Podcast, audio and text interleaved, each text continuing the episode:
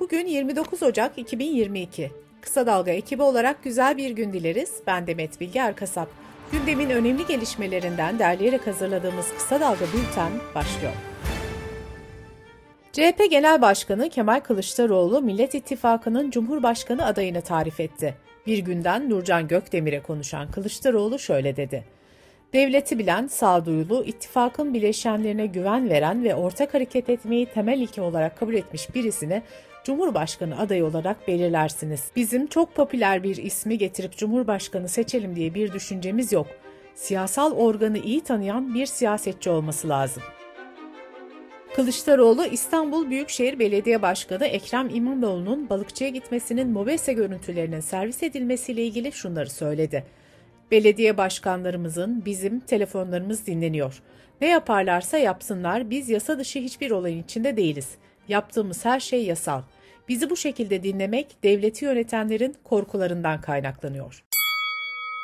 İstanbul'daki kar yağışı sırasında İngiltere'nin Ankara Büyükelçisi ile bir balıkçıda yemek yemesi tartışma konusu olan İstanbul Büyükşehir Belediye Başkanı İmamoğlu servis edilen mobese görüntüleriyle ilgili suç duyurusunda bulundu. Dün sabah Fox TV yayınına çıkan İmamoğlu, Mobese benim devletimin kamerası. Bu hayati bir meseledir. İstanbul Başsavcılığını göreve davet ediyorum dedi. İmamoğlu lokantadaki fotoğrafı da kimin çektiğini, nasıl yayıldığını, isimlerine kadar bildiğini söyledi. Ulaştırma ve Altyapı Bakanı Adil Kara İsmailoğlu, CHP lideri Kemal Kılıçdaroğlu'nun 6 milyar liralık ihale yolsuzluğu iddialarına yanıt verdi.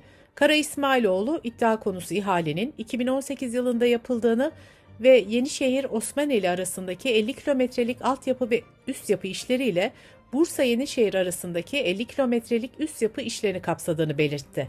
Tutarsız ve uygunsuz teklifler nedeniyle ihalenin iptal edildiğini ve yeni bir ihale süreci başlatıldığını belirten Kara İsmailoğlu, birazcık matematiği olan, devlet tecrübesi olan bu fiyatlar niye buraya çıktı bilir. Elma ile karpuzu karıştırıyorlar dedi.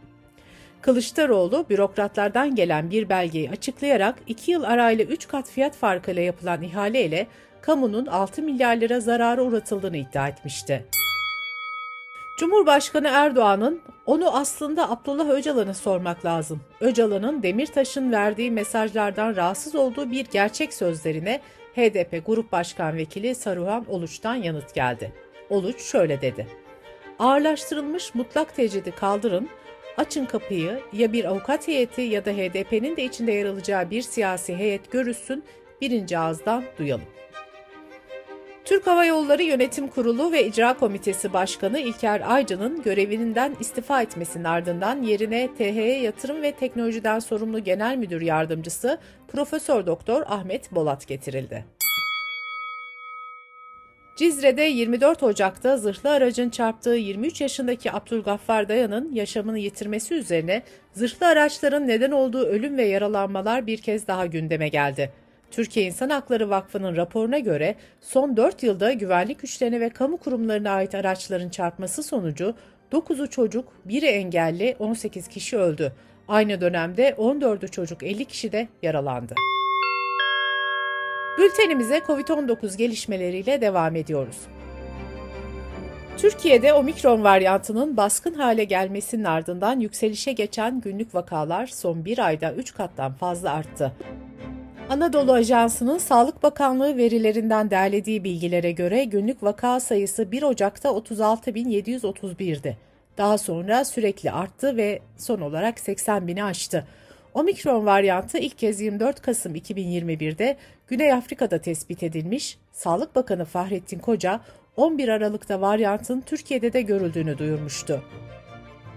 İsrail Sağlık Bakanlığı'nın raporuna göre aşı yapılan 12-15 yaş arası yaklaşık 900 bin çocuktan sadece 15'inde kalp kası iltihaplanması tespit edildi.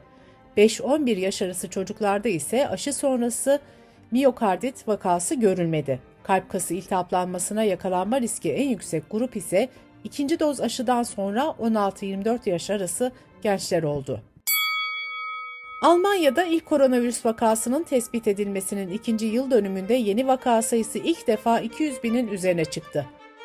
Yeni Zelanda hükümeti tartışmalara neden olan yeni korona tedbirleri aldı. Hükümetin kararına göre testi pozitif olanlara 14 gün karantina zorunluluğu getirilirken temaslıların 24 güne kadar karantinada kalmasına karar verildi.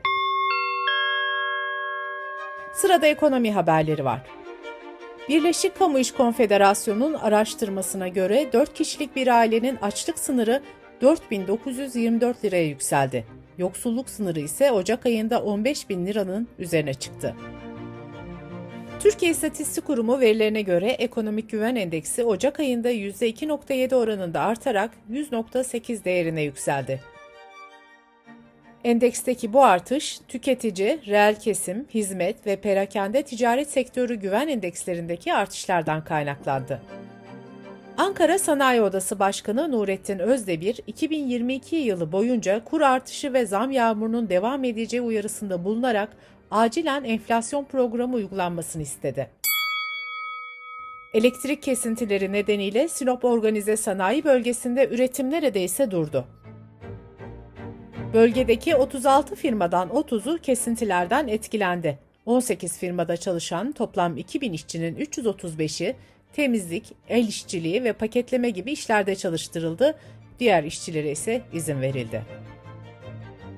İyi Parti Genel Başkanı Meral Akşener BOTAŞ'ın gaz kesintilerini eleştirdi. Akşener Twitter'dan şu paylaşımı yaptı. Bu liyakatsizlik hem faturaları yükseltip milletimizi enflasyona mahkum ediyor hem de sanayiciyi iflasa sürüklüyor. Bahçeşehir Üniversitesi Ekonomik ve Toplumsal Araştırmalar Merkezi'nin açıklamasına göre yıllık kira artış oranı İstanbul'da %84.6, Ankara'da %62.6 ve İzmir'de ise %56 oldu. Dış politika ve dünyadan gelişmelerle bültenimize devam ediyoruz. Beyaz Saray'dan yapılan açıklamaya göre Joe Biden, Ukraynalı mevkidaşı Vladimir Zelenski ile bir telefon görüşmesi yaptı. Rusya'nın Ukrayna'yı işgal etmesi durumunda ABD'nin müttefikleriyle birlikte adım atmaya hazır olduğunu bir kez daha dile getiren Biden, Amerika'nın Ukrayna'nın toprak bütünlüğünü ve egemenliğini desteklediğini söyledi. CNN International, ABD Başkanı Biden'ın Ukraynalı mevkidaşını bir Rus saldırısının eli kulağında olabilir diyerek uyardığını yazdı. CNN'in haberine göre Biden, Şubat ayında bir saldırı olmasına kesin gözüyle bakıyor. Orta Amerika ülkesi Honduras'ta devlet başkanlığı seçimini rakiplerine büyük fark atarak kazanan sol muhalefetin adayı Xiomara Castro yemin ederek görevine başladı. Castro, ülkenin ilk kadın lideri olarak tarihe geçti. New York Belediye Başkanı Eric Adams, kardeşini işe almak isteyince şehrin çatışma kurulunun hakemliğine başvuruldu. Adams'ın kardeşinin yıllık 1 dolar karşılığında belediyede çalışmasına izin verildi.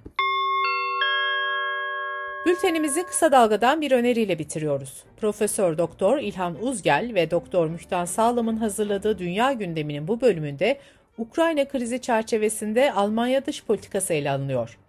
Kısa Dalga.net adresimizden ve podcast platformlarından dinleyebilir, YouTube kanalımızdan izleyebilirsiniz.